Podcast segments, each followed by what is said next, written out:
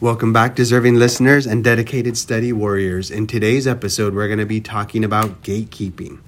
And according to Bernard and Goodyear two thousand four, um, gatekeeping is basically uh, one of the most significant yet less objective roles of counselor educators, where they determine their students' personal, ethical, and emotional suitability to the practice, or as we like to call it, gatekeeping. And gatekeeping is important because it's the way that we prepare students for future as mental health providers, and counselor educators are responsible for academic and skill-based competence of counselors in training.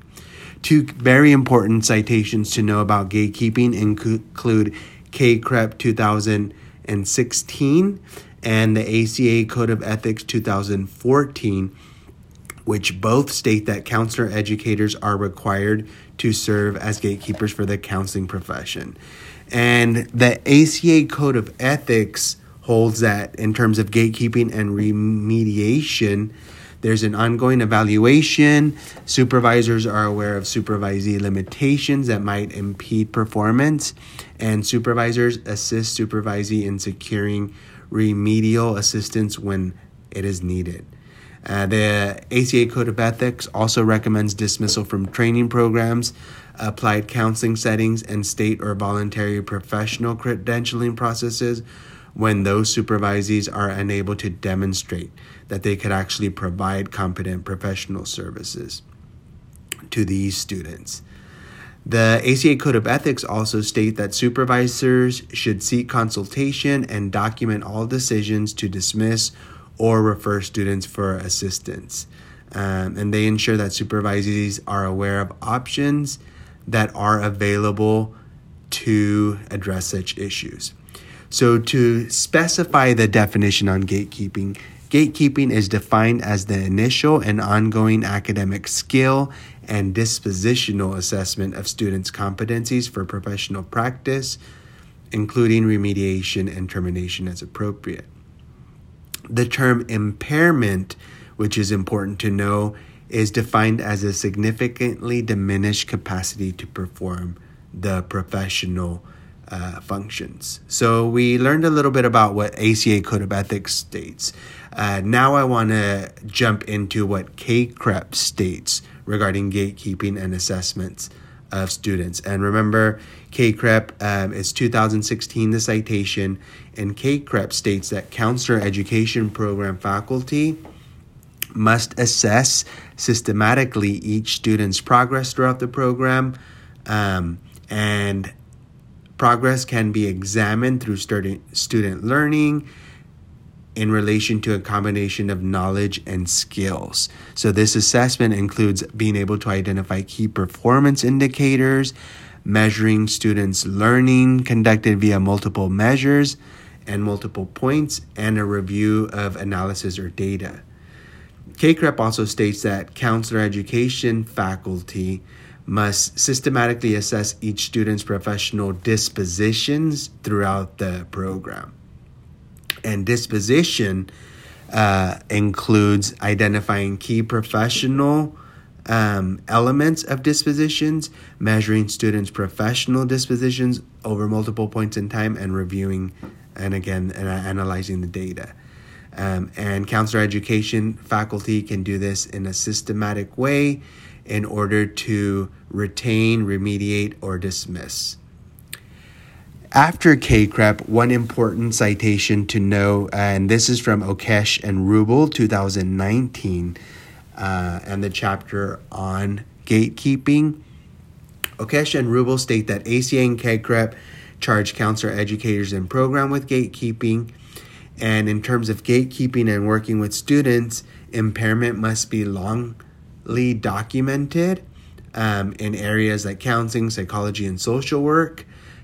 And they also point to the fact that uh, C A C R E P understands that counselors serve as gatekeeping, gate- gatekeepers. Uh, and according to Okesh and Rubel two thousand nineteen, most of the literature on gatekeeping focuses on practices of gatekeeping as well as litigation.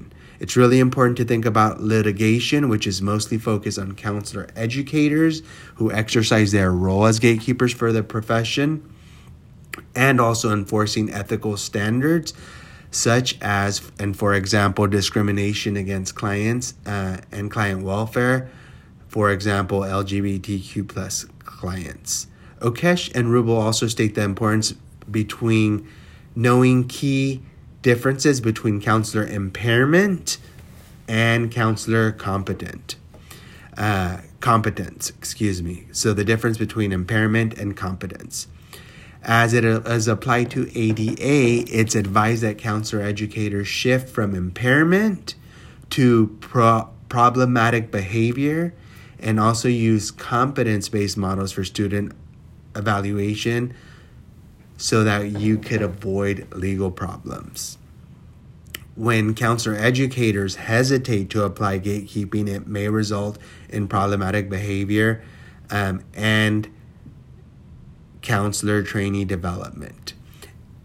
And it, it is estimated, according to Okesh and Rubel two thousand nineteen, that uh, students uh, in counselor educational programs may be professionally or per- personally unfit for the profession at a ten percent rate.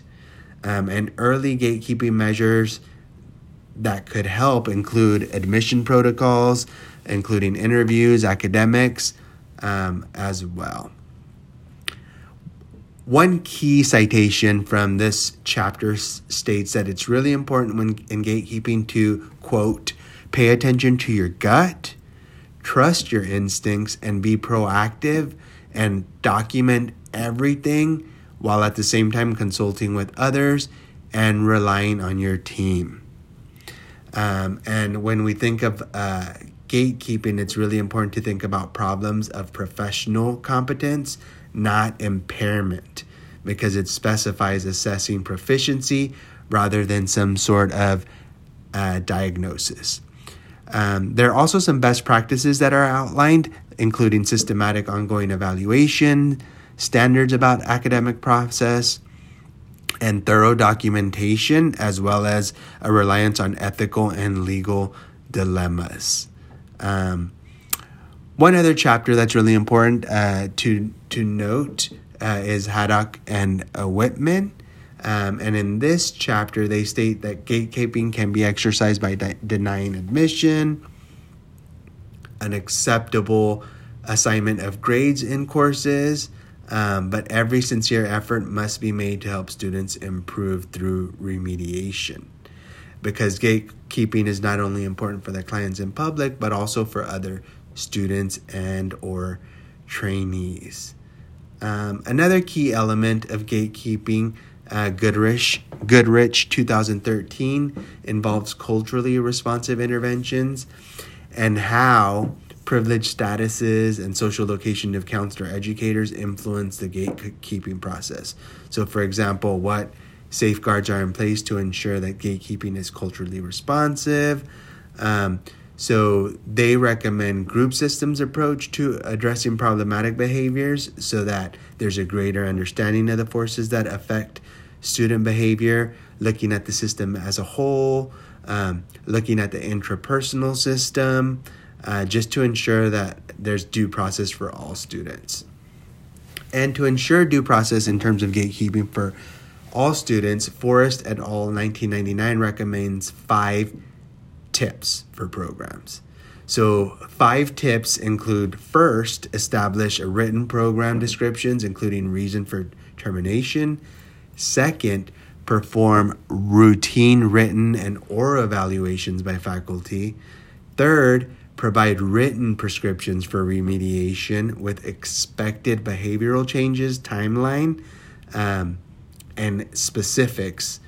Fourth, establishing a notification process for dismissal. And finally, establishing procedures that permit the student to appeal um, a decision to dismiss.